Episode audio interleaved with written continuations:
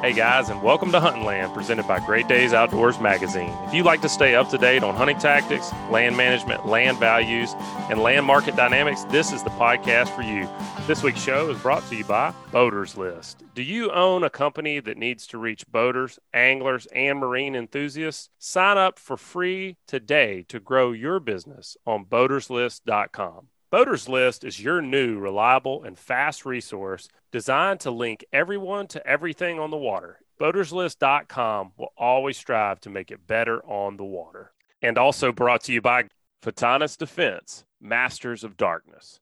Photonis Defense is proud to offer the PD Pro line of night vision systems. The PD Pro series is the world's smallest and lightest night vision goggles, built around the Photonis 16 millimeter filmless 4G image intensifier tubes and their hybrid filmless 18 millimeter image intensifier tubes. These ultralight, ultra compact night vision systems deliver the cleanest image, best resolution, smallest, most transparent halo, and best overall performance and function of any night vision system available. The PD Pro line consists of the PD Pro M 16 millimeter monocular, the PD Pro B 16 millimeter binocular, and the PD Pro Q panoramic night vision system. Photonis Defense, Masters of Darkness. I'm your host, Joe Baya, here today with my co host, Butch Thierry. Butch, you know, today's show is all about UTVs. People ask us constantly, what kind of UTV should I get? They ride around in mine, you know, we're looking at a piece of land, they end up buying it, and all of a sudden they got to have one too, or they come hunting, you know, with you, and they're like, man, this is fun, or, you know, this is great, this is useful.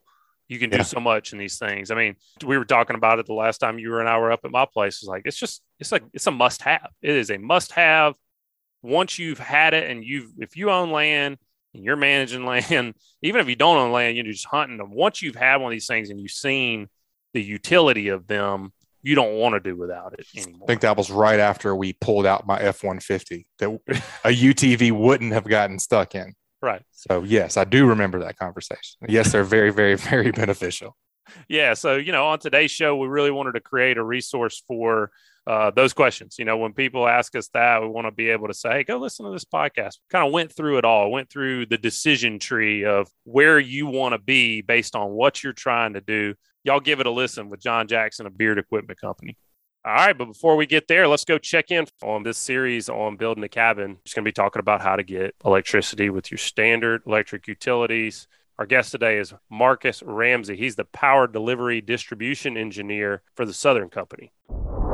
You know, Butch, for selfish reasons, I've uh, I've been really enjoying this series on building a cabin. Uh, there's a lot to think about here. Last time we were talking all about how to get electricity. And uh, it's pretty interesting.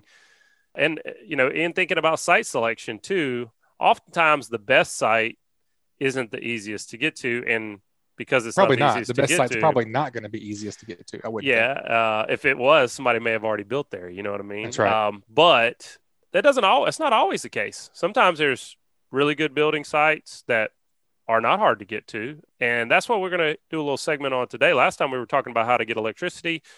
We really focused more on the alternative options and when it when it made sense to start thinking about developing a power bank and feeding that power bank, whether it be with you know solar or generator power, whatever it may be. Today we're just going to be talking about how to get electricity with your standard electric utilities. Our guest today is Marcus Ramsey. He's the power delivery distribution engineer for the Southern Company. Marcus, welcome to Hunting Land, man. Tell us a little bit about what you do at the Southern Company. Hey, good afternoon, guys. Thanks for having me. Um, so as you know, I'm a power delivery distribution engineer. My day-to-day duties are based on customers. So from residential to commercial to industrial, I make site visits to the customer, figure out the size of the facility that they're going to be building, figure out what all the equipment that they're going to have inside, AC unit size, and then take all of that and pile it in reference to where our last pole or underground facilities are. Um, I take all the information back to the office. Then I have to do a design on it. I have to do an estimate if there are going to be any costs from the customer that they're going to have to pay to the company. I handle that part of it, provide the invoice to the customer, and then also take care of the right of way part of it, which basically us getting permission from the customer to set any facilities on their property So, Marcus, if I needed to establish power at a campsite, a cabin, somewhere more rural, a guy like you might be a guy that I get into contact with to figure out what this is going to take to happen. So, my first question would be Who is my electrical provider in this area? How do I figure that out? When I first bought my piece of land, man, I couldn't figure that. It was hard to figure out. So, I ended up seeing a gate uh, with a lock on it, and it has Southern Company lock on. I said, Well, that's probably a good place to start. But how could somebody figure that out if they didn't have any clues? So, in a lot of areas, we are predominantly the larger utility company. So, I guess the first step would be to call our customer service department and say, "Hey, I want to talk to an engineer about getting service to my property," and you could just it could just be that simple. The engineer will come out we have maps that we can look at even on the site that all the way down to a GPS coordinate to where we're standing when we meet with you. And we can pinpoint where we are in reference to our facilities. So that map what those GPS coordinates as we're on site will tell us whether we're within our territory, whether we'll serve you, or it may be like here in Tuscaloosa, it could be a different utility that's nearby. And it can be as close as literally right across the road. We can be literally right across the road from you. And then it could be a completely different utility company that you have to work with. So we get that mix up some from time to time, even with our territories within the company it may be at the say at the Fayette line, and it may be a determination between Tuscaloosa handling or a different office handling. So sometimes we just have to talk among ourselves to kind of figure out who's going to be the engineer that handles the project. Sure. So it sounds like Southern Company is a great place to start since you guys are a large service provider. So we, you know, we figured out now what utility company we need to talk to. What has to be done to establish this electrical service at a more rural site? What thing needs, what things need to be in place, and what needs to be discussed? So the first thing we like to see um, on our side, we like for the customer when you call in the one 100 number to the customer service department, we like for you to go ahead and set up your account. So it's basically you applying for a temporary or permanent power. So what that does is that sends the account to the engineer. We have a place to collect all of our notes or whatever we talk about on site. You know, whether you say it's going to be three or four months before you get started, you tell us you want us to give you an estimate for going over the underground, whatever, we can keep it in that file folder. And that give us something to kind of keep track of everything from the timeline that we started dealing with you all the way till we close the project out. So I think that that setting up that initial account is the first step.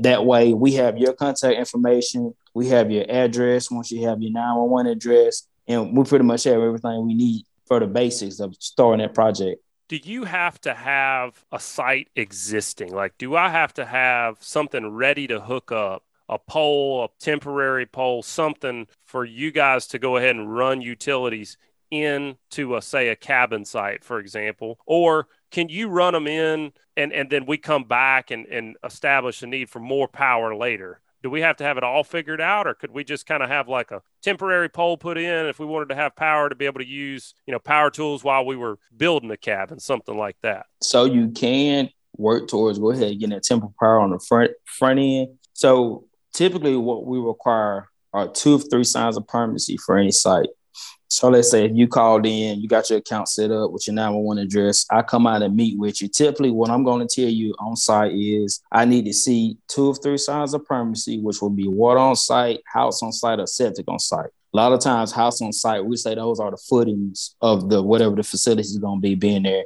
And water on site means a water spigot actually at that site. Um, we, usually require that because we don't want to build a fire pole tap in the woods and then nothing is ever done on the customer's part. Nobody ever use, you know, we never make our money, making making the revenue off of it.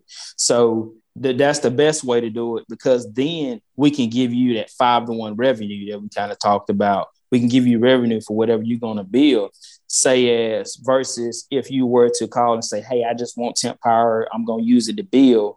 Well, if you're gonna build and you have nothing there at all, when we get out there, then we may have to bill you for whatever it costs for us to build those facilities because we don't have anything to give you revenue for at that time. Yeah. And then for the matter of adding on, let's say if you want to start with your tiny cabin and then you want to kind of work around, if you don't have like a, a complete plat of what you want to do, we can't just start with that that tiny that that cabin and kind of build on wherever the next direction is you want to move in. Kind of just up to the customer on it.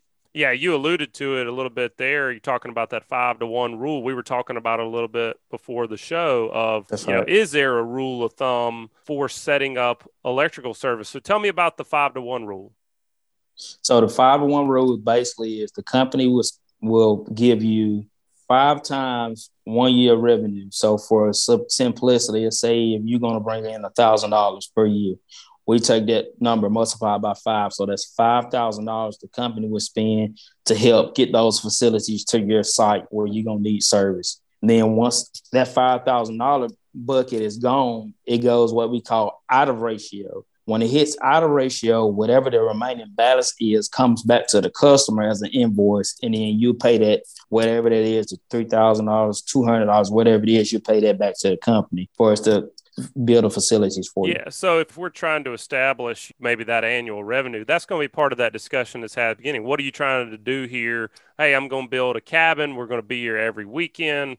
We're How big is it going to be? I'm sure walk-in cooler that's, that's going right. to be right. on. We're going to be running air conditioning all the time. I mean, climate controlled. You're going to be able to extrapolate how many appliances and how much power is going to be needed to accommodate what is being considered to be done and then build up from there. When we think about how much it actually costs to bring in those utilities, what's the rule of thumb? Let's talk about overhead utilities first. You know, every situation I'm sure is different. Bringing power across a, a pasture versus bringing power through some timber is probably going to be a different cost. But what right. can somebody expect if they are going to run overhead utilities? Is it by distance? Is it by pole? What do you think?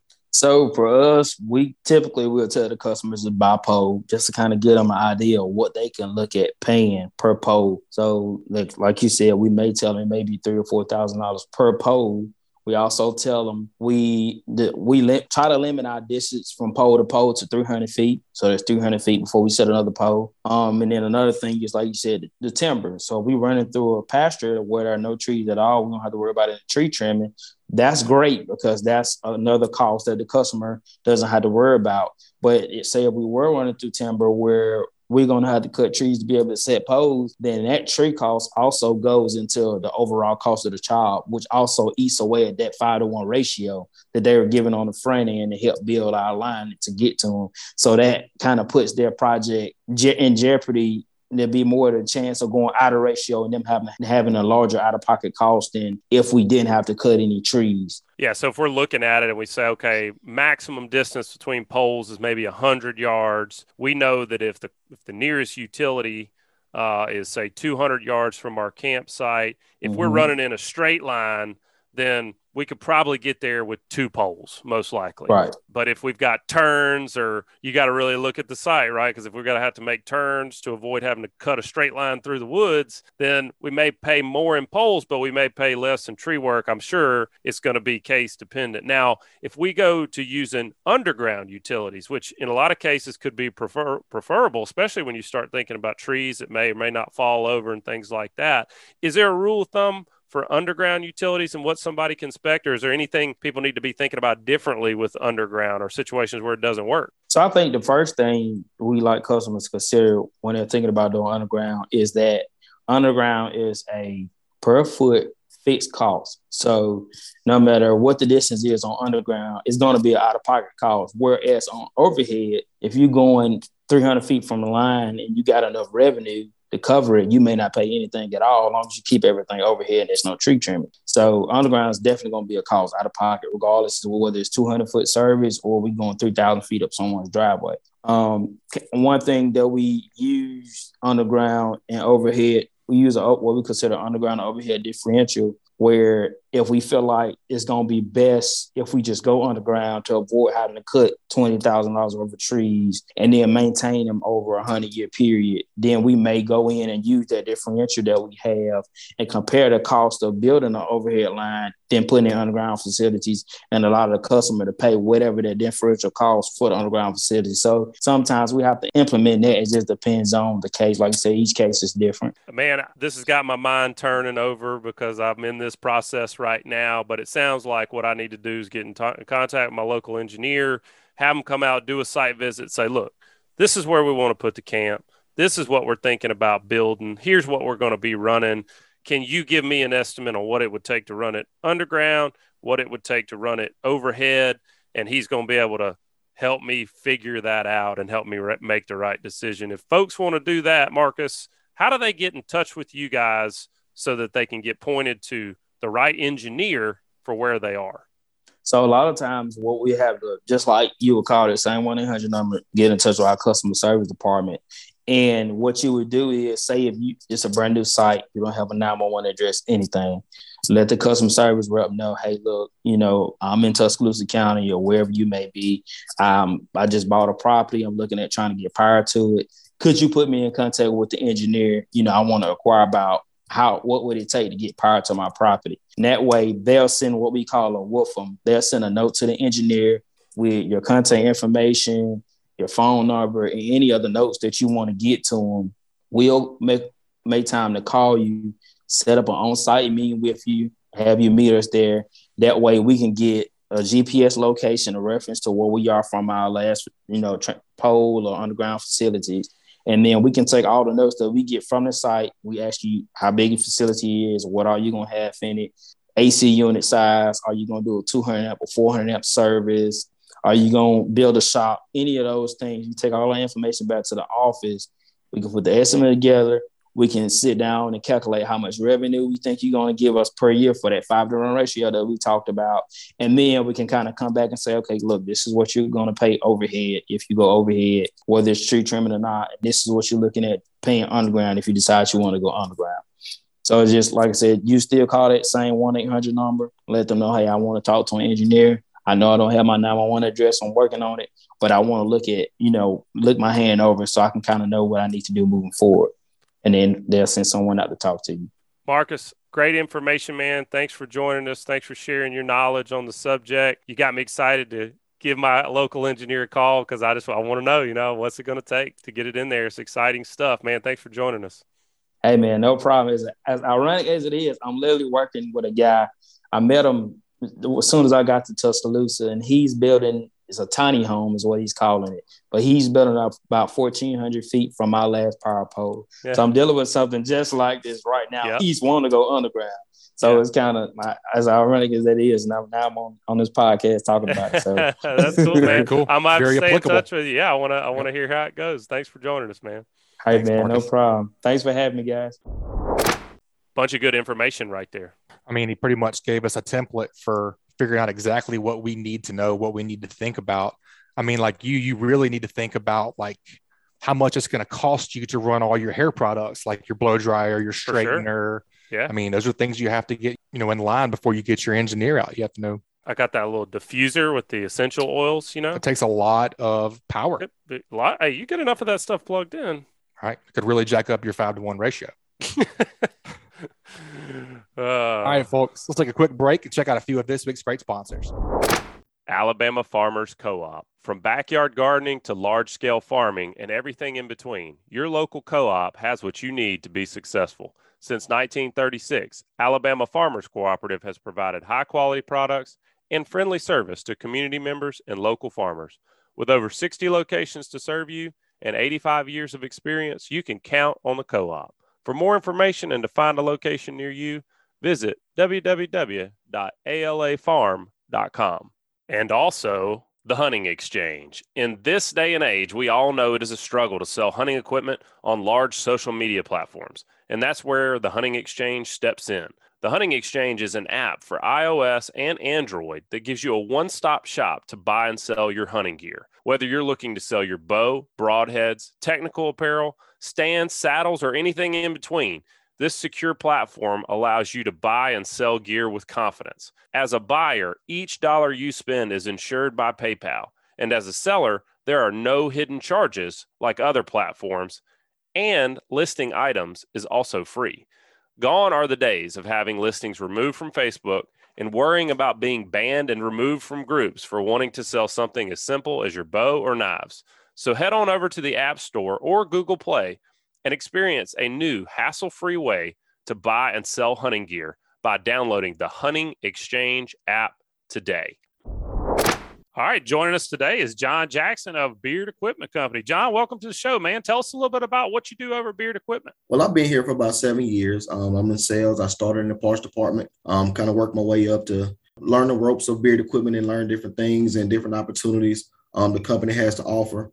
Um, also, being a part of the John Deere family really makes it a lot more important, along with the Beard family as well. There's a, a great group of bosses and managers that we have here um, to give us the opportunity to sell the John Deere product and produce it. Well, you know, John, you know, we work a lot with landowners, a lot of first time landowners, especially here in the last couple of years. In fact, I sold closed on a 127 acres with a young family. They were moving from the city out to the country. It was their dream. And, you know, as we were looking over the property, we were riding around on my UTV and and after we closed on the property, you know, they were asking me, "Hey, you know, what what do you think we should get? What kind of UTV do you think we should get?" And I get that question a lot. We get that question a lot uh, mm. from from guys that like to hunt, from guys that are wanting to do work. There's a lot of different reasons. So, what's the first thing you think somebody should ask themselves if they're in the market or they think they need to be in the market for a UTV?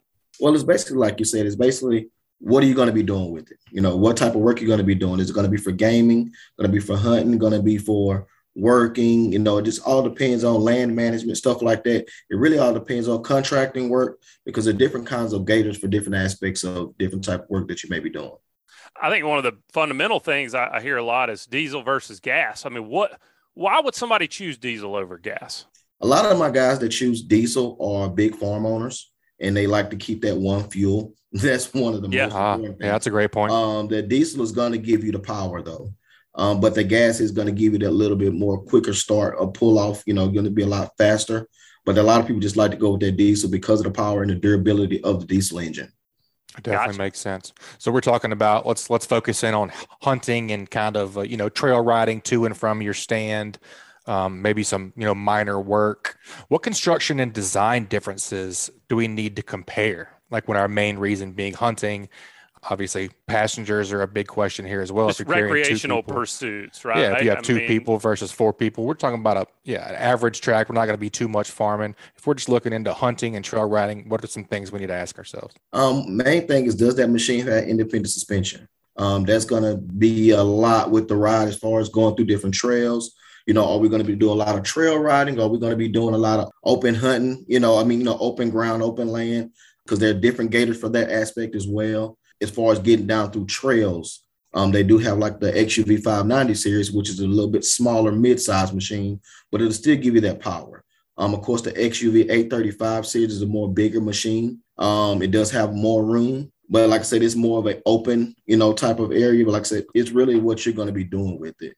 Um, but like I said, independent suspension on the John Deere does stand out a lot. It is belt driven. I get that question asked a lot. It is belt driven on that machine, but it does have ground clearance as well to that get you, you know, through those tougher spots. And you know, I know a lot of guys that ride them through the mud, through the water, um, and they have success with them as well. So if if somebody's really thinking more recreational, and when I think about recreational, like that's where I use my UTV the most very broken ground. A lot of times I wouldn't even call it a road what I'm on. You know. I mean, mm-hmm. we're dealing with constantly changing terrain, definitely not flat ground. You're going to want that independent suspension to soak up some of the that that topography and give you a smoother ride. Correct. And then you're saying make sure you pay attention to your ground clearance. I mean, you know, where when it comes to ground clearance, I guess you're you're just saying if you know you're going to be on on uneven terrain, the more ground clearance the better. Correct. So going back to why you'd be using these things, and you mentioned you've got different sizes. I think that's one of the things that always confused me. All right, we got the 500 series and the 750 and the 1000.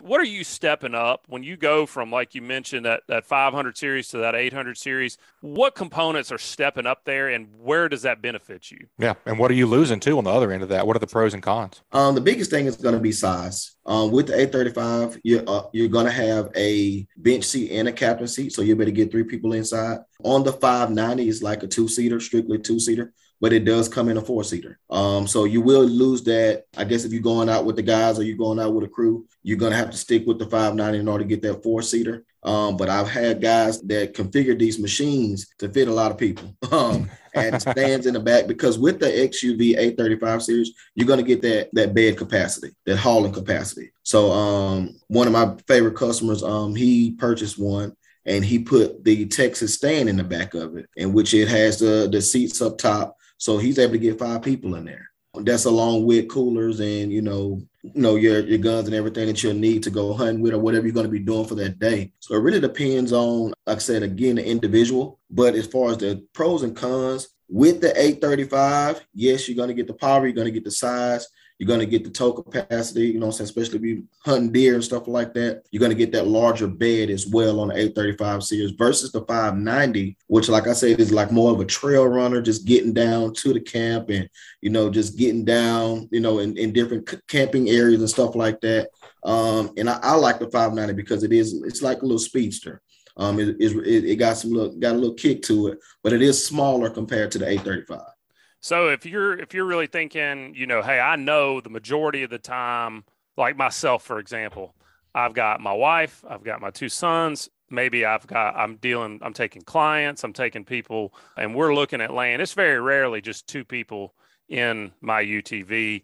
I'm going to want to look at, you know, maybe stepping up into something that's going to give me that crew capacity or more. But if you're if you're somebody that says, hey, look, most of the time it's just me or it's just me and one other person heading out you can take a, a two seater type UTV with some aftermarket accessories, give yourself some added seating capacity to just get, you know, the occasional time you've got two more people to get to a deer stand or something like that and and get them out there. But the thing you're saying pay attention to is that that payload capacity because if you have got more people that's just more weight in it. And is that where you start your kind of question to yourself if you're starting to think more on the work, more on the commercial, the farming, the land management side. I mean, I think about when I spray my fields and I'm going around with a big sprayer in the back, and you know I've got 100 gallons of water, I got 800 pounds of, of water in the back of this thing. I know. I've got to have a pretty pretty solid payload capacity to get that done. Is that the first place to pay attention if you've yeah. got more commercial interests? Yeah, so if you're gonna be like spraying fields and stuff like that, you're gonna want to go with unless you're gonna do a small like you know you're just doing like you're spraying the trails to keep you know dirt down. But if you're actually gonna be spraying the fields, you want to go with the 835 series because it's gonna give you, like I said, that much larger bed and much more you know, a lot more payload capacity on that bed, and then you'll be able to use those bigger tanks in the back as well with being able to control and drive and still spray your application. Yeah, probably have better suspension, and like you were saying, those those bigger machines are better for wide open spaces. I know that's a that's something that's problematic around our place is the turning radius. I mean, you know, you get in the Austin Power situation where you're trying to get back and forth a hundred times. Right. So that's a big factor as well. Yeah, absolutely. I, I, think you know talking about that, Butch. I mean, one of the most frustrating moments for anybody being off road is getting stuck, right? Oh yeah, and, I've and never turn, done that. I wouldn't know. No, right. never been I mean, stuck. Me neither. But like the the turning radius is huge. You're on these logging roads. You're on little small trails. You can't just turn around like whip you, it around right yeah and right. so you get your back end off out in a ditch or out somewhere you shouldn't be you get high centered and you're stuck so i mean like for me one of the most important things I'm paying attention to when it comes to those off-road capabilities is going to be turning radius, number one, but then also things like differential lock and mm-hmm. you know the the wheelbase itself. Uh, what do you think about that, John? So on the differential lock, um, with the John Deere, it's very accessible. It's, it's just one button, and you know, and then that gives you your positive, positive traction for your diff lock and everything like that. As far as width and stuff like that, man, you know, it's the machine itself is not that heavy. Um, so as far as getting into those binds or worry about getting stuck, I mean, you do. I mean, of course, you got a hundred gallon tank on the back of it. then you right. got some weight on the back right. of it. Changes things. Um, but the total capacity on something like this, like two thousand pounds. So I mean, that that machine will hold hold much weight as you want to give it. But as far as it getting stuck and stuff, I I hadn't had too many issues with the 835 getting stuck. Um, I know a lot of guys that go mud bogging and camping in a lot of competitor machines get stuck and it's like hey my Deere didn't get, get stuck at all you know? So i mean that's the hmm. good thing about it um as far as weight it makes a difference especially in those muddy conditions. Yeah i mean i think when you talk about any utv you're talking about a lighter vehicle period than if you're talking about an automobile. That, that to me is one of their biggest advantages in the off-road capacity. Is just it's just overall a lighter vehicle. I, I think if if you're looking for something that's going to give you better off-road uh, capabilities, you do want to look for as short a wheelbase as you can get while still having the things that you need to do the things you need to do. So if you're going to haul people, you got to make sure you got enough capacity to haul people. But I guess it just boils down to ask yourself, what are you doing with it most of the time? If most of the time you got two people and you're always off road, probably could get away with a two seater with an aftermarket seat to get that occasional mm-hmm. time you got four people. But if you always got four people, then I'm looking for maybe the shortest wheelbase crew cab yeah. UTV, you know, along those lines. And that will be the 590. So talking about getting stuck, one of the things that often happens when you get stuck is you end up breaking something trying to get out. so, right.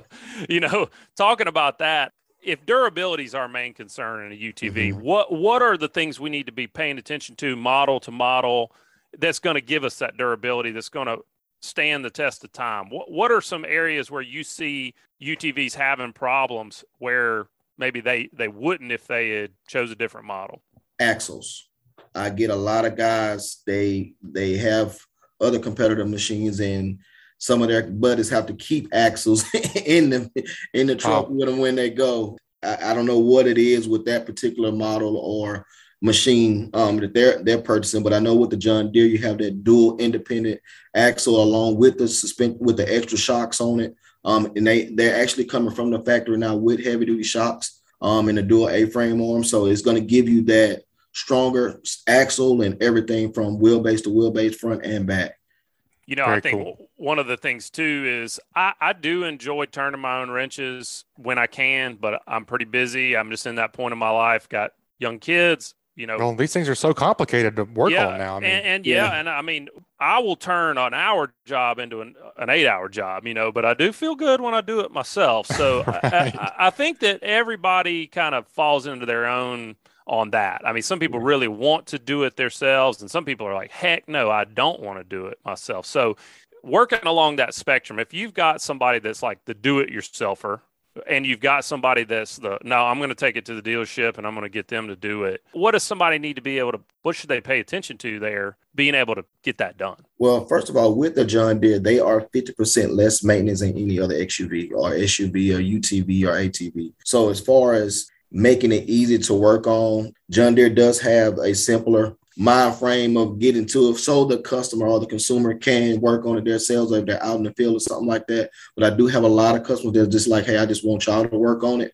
But it's very rare that we get a lot of XUVs coming in and they strictly be uh, maintenance, routine maintenance stuff, oil change and stuff like that. Um, but as far as you know, tires and axles, A-frames and stuff like that, is really not that difficult. It's easily accessible on the John Deere and they all are going to come with covers on them. So once you take those covers off, everything's real easy to get to. Um, but like I said, with the John Deere, there are 50% less maintenance than any other competitor machine. John, you know, we've heard a lot about COVID delays and supply chain issues and things like that. And I mean, I just I just had to put my UTV in the shop and uh, something simple like you're talking about, uh, you know, it, it was a starter that had to be replaced. But to replace that starter, we had to take off a belt assembly. I mean, it was a big ordeal to get that off. And the biggest problem was we couldn't get the part, couldn't get the starter.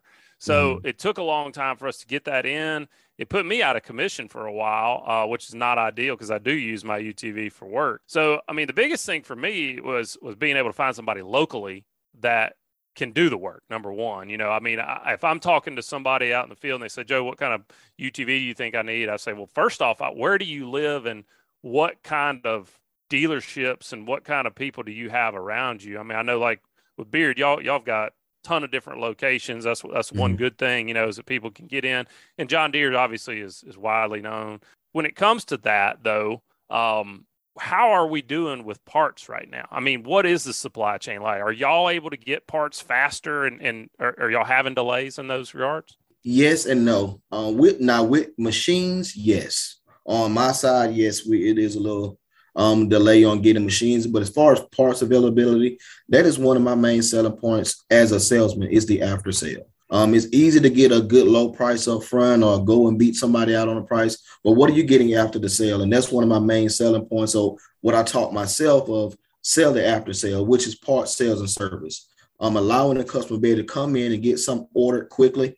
Even right now, we get stuff next day air, but you're still like two days out on it. Um, if you get if it has to come from the factory and you get it on the stock order, you're about four to five days, which we are still ahead of a lot of competitors on getting parts demand. Um, and now as far as the physical machine, it's been a struggle. Yeah. but as far as parts and availability and stuff like that, we haven't really dealt with a big struggle on it.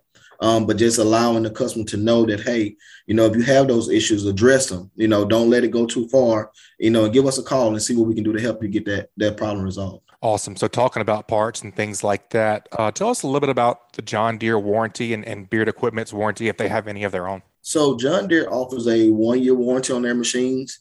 Um, you do have the option of an extended warranty, but as far as Beard Equipment is concerned, we if you purchase something here, we're going to do everything we can to help you. Even if you get outside of your warranty, we'll still try to do something because those machines they do only come with a one year warranty, but you do have an option to purchase extended warranty on those. Um, but John Deere does offer a one year warranty on them. You know, one of the things I've noticed, I think everybody's noticed, is not just UTVs happening in vehicles, it's happening with tractors, it's happening all along used equipment. The prices for used equipment has gone way up. How is that market right now? If somebody's buying right now and they need a UTV, do you think the value's there to buy used, or is it better to buy new right now? And then, like, you know, coming from the factory, how does that work? Like, if I come in, John, I say, hey, man, I want to buy the John Deere UTV, and, you know, we, we work out which model I want and I order it. Am I paying? How will that take place? You know, will I pay the, the factory price or, you know, how does that really work? John Deere has a price protection. So because every month they're running different specials and different sales and stuff like that and different finance options. So if you order it and we book it on that day, it will be price protected. As far as used equipment, a lot of people are selling used equipment at close to the price of market value, you know, of brand new machines because they know dealerships are struggling with getting machines. So they are, you know, they're taking advantage of, you know, getting that higher price for it.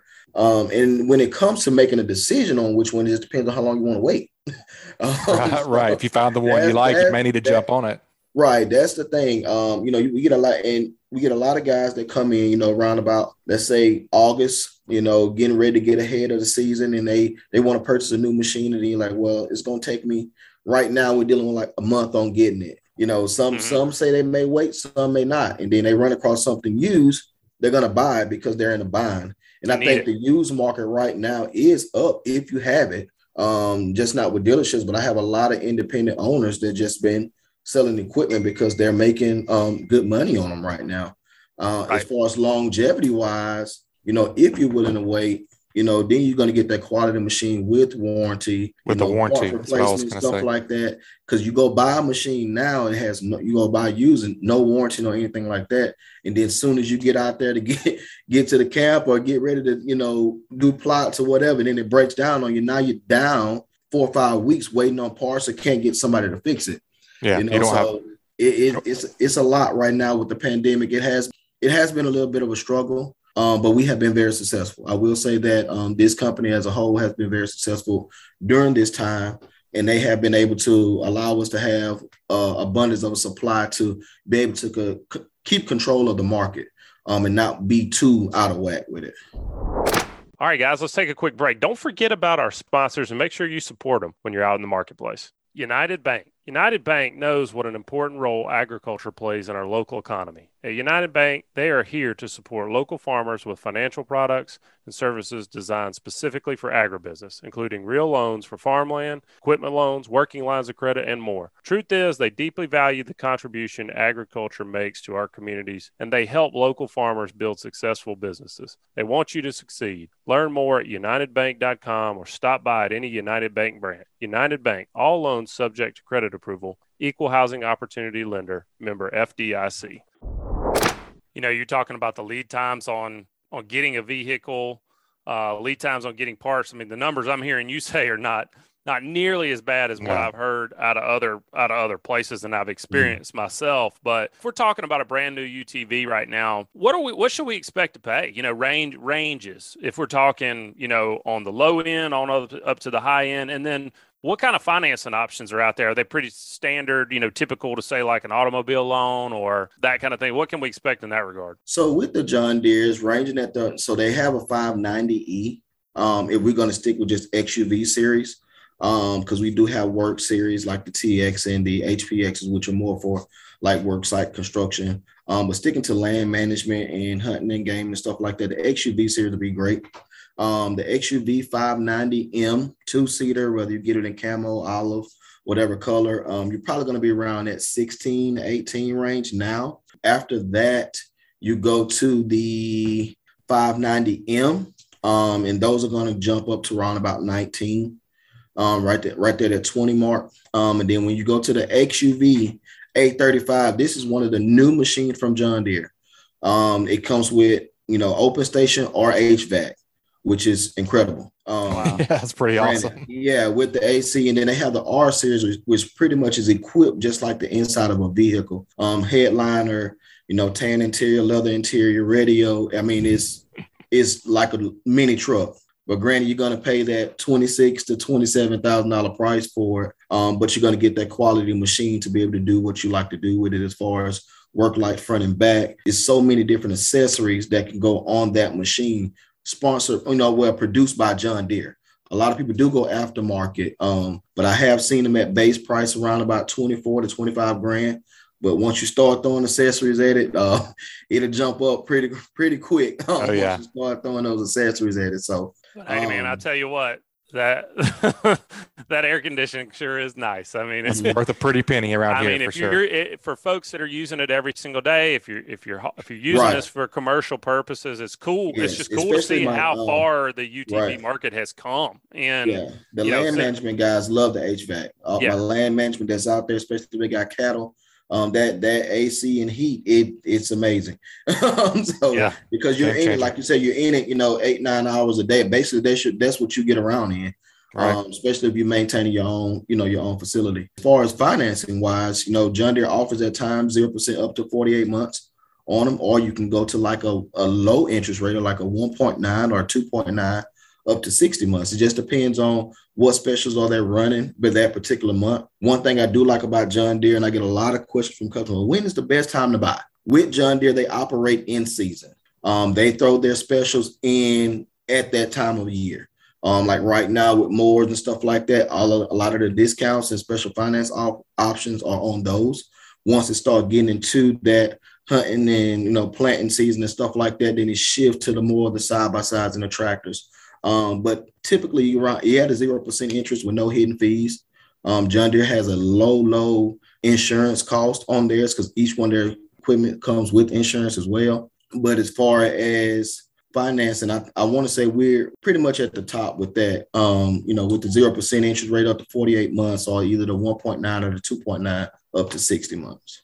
Very cool stuff, man. Well, I mean, what I've understood from you today is that first thing you got to determine is what you're trying to do with your UTV and what kind of jobs you you know you're going to have the majority of the time. When somebody wants to get in touch with you guys, describe what they're trying to do and, and really look at the lineup and say, you know, hey John, I, I'm I'm a hunter first, I'm a land manager second, and then occasionally I got six people I'm going to haul around with me or whatever it may be. Their their specific situation how do they reach out to somebody like you or or go online and, and find out the different lineups that you guys have and, and answer these kind of questions to see which model really fits what they're looking for so navigating the john deere system um, when you go looking for it i tell a lot of customers just type in the machine or just type in john deere gator um, and once you go to the john deere website they're going to have a lot of different options, but they have a build your own option as well. And what you do is once you get to that build your own section,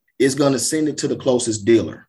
And then we get quote submissions sent to us. It's been times where I got quote, quote submissions on a Sunday. Um, and I called a guy that day. He was like, I just did the quote. I was like, Well, I just got the submission. I mean, we did the credit app over the phone, got it done, and he picked it up Monday. Um, so the John Deere system, as far as finding what you want and what you need, and they simplify it for you because um, you can get, but a lot of customers do get a little overboard. They see, oh, I want this, I want that, I want this, and they see all these different accessories that they can put on it until they get to the bottom line. And then they start taking stuff away. Um, right. But as maybe as I don't need that that much. Right, exactly. Um, Heated get, steering wheel. Mm. Eh, yeah. Maybe not. so, but with the navigating through the John Deere system, um, and whatever you see on John Deere website, it will apply to Beard equipment. Um, sometimes here at Beard equipment, we, we may have like implement sales or specials or something like that going on, but we do stick to the John Deere guidelines. So whatever you do see online, it will be same here in the store. So, like I said, when you do a quote submission, they're going to send you to the closest dealer. Um, like I said, they always can give us a call um, as well if you click on John Deere, like just uh, John Deere dealer, we're going to be on that Beard Equipment will be. So, and like I said, we got plenty of stores down the Panhandle, all the way down South Florida. So, but we service just about anybody we need to. Well, John, it's been fun, man. I know you get these kind of questions a lot, and uh, we wanted to just create a resource here for for our landowners and, and folks that are in the market for a UTV to be able to come back and you know kind of ask themselves what what am I trying to do with this UTV, and and what are the consideration points in these UTVs that are going to help me get done what I want to get done. Thanks for joining us, man. Yeah, just to end it with with with the John Deere, like I said, you're going to have the reliability, the durability, the accountability. You're also going to have more uptime. Um, uptime is key. Um, that's that's key to me, and that's that's another one of my selling points is, with the John Deere. Of course, you may pay a little bit more, but they're more uptime and less downtime, especially for commercial use. You're going to get out of the John Deere. Guys, let's take a quick break and hear from this week's sponsor, Great Days Outdoors Magazine. Are you frustrated by your typical hunting and fishing magazines? Are you tired of reading content meant for the guys up north or in the Midwest? Don't get left behind following the guidance of the guys who don't hunt and fish in your home state. Pick up a Great Days Outdoors magazine subscription and become a better Southern outdoorsman. Great Days Outdoors magazine can be found at your local Barnes & Noble, Books A Million, Tractor Supply Company, Rural King, Bass Pro Shops, Academy Sports and Outdoors, or you can save and buy online at greatdaysoutdoors.com. You know, Butch, like we said at the beginning of the show, we get this question a lot, but it can be overwhelming. I mean, there's so much variability in UTVs nowadays. It's not as simple as just, I'm going to go get a John Deere Gator. I mean, there's a whole lineup of things. And that's because lots of people are using them for lots of different things. I think most of the people that listen to our show and most people we talk to are recreational first. Yeah, I would think so. You know, commercial yeah. second. And, and, you know, for me, if I'm looking at a recreational UTV, like John said, I'm going to focus first on that ride quality because I'm off road 100% of the time with it. Mm-hmm. And I want that independent suspension to soak up those bumps and those holes. And I want that ground clearance so that I don't spend a lot of time stuck. But, and, and I have a, I have a crew cab uh, UTV, but I have the shortest wheelbase crew cab I could find. I think if it were me, if I was in the market and if I knew all the time I was going to have multiple people, more than three people on the UTV, then I'd go ahead and step up to a crew. But if I did, if I thought that was going to be the less common, I'd go shorter wheelbase because you can you can always add seating, but you can't shorten that wheelbase. That's a fact. And off road, that's that's huge, man. I mean, wheelbase is what gets you stuck more than anything. It's just high centering. I was going to say, yeah, ground, ground clearance is probably my biggest concern. I very rarely or a top to, three. Uh, yeah, I very rarely have to lock the differential. Right. Usually bottom out. Usually that's how you usually out. get in the most trouble with a big that's rut or a stump or something like that. Right. Well, and let's let's let's be for real about this thing. I mean, I can remember again. I'm going to show my age here. I can remember, you know, growing up hunting. I mean, a four wheeler was a three to four thousand dollar deal. I mean, yeah. we're talking about a dang big purchase here, man. And we're talking about a truck.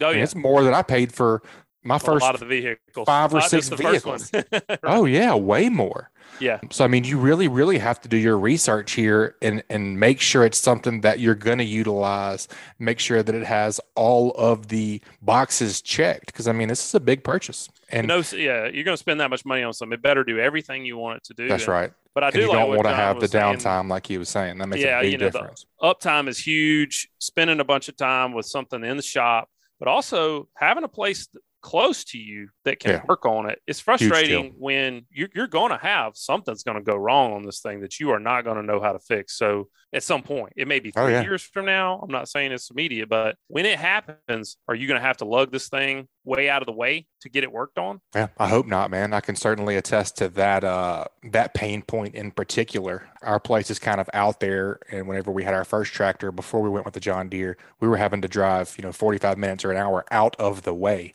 And so whenever right. we bought our new John Deere tractor, that was one of our big selling points. I really liked what John was talking about after sale. And that's a big deal to be taken care of after the sale and so uh, we knew that we were going to be taken care of to and from you know our camp that way to utilize or to minimize the downtime as much as possible.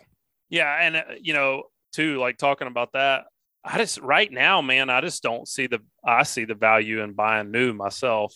I was talking to landowner, you know, the other day, and they were saying, "What What do you think? What do you think we ought to get?" And I, I pulled up some, you know, some prices on some used ones and some new ones. I was like, gosh, you know, I'd buy I'd buy a new one right now. You get the warranty, you've got better, you've got the financing options with new, and you're it's just you know where it's been because you're the only person that has dealt with it and the because you're just not saving that much money on a used UTV right now. But like John said, what most people do is they wait until two Right. weeks before they're they're needing it to go Yeah, you get need it. to plan ahead, and then you're in a bind, and then you end up getting something that's been beat up, or you never know what it is. And I, I like the like talking about new and used. Luckily, I don't I don't need one of these right this second, but just working through your first year of ownership, working through those bugs w- with a warranty intact, I would have to be would be a pretty big peace of mind. Yeah, and and also you know being able to go online and build your own Yeah, the way cool. you want it. That's something you get with new, and you don't have to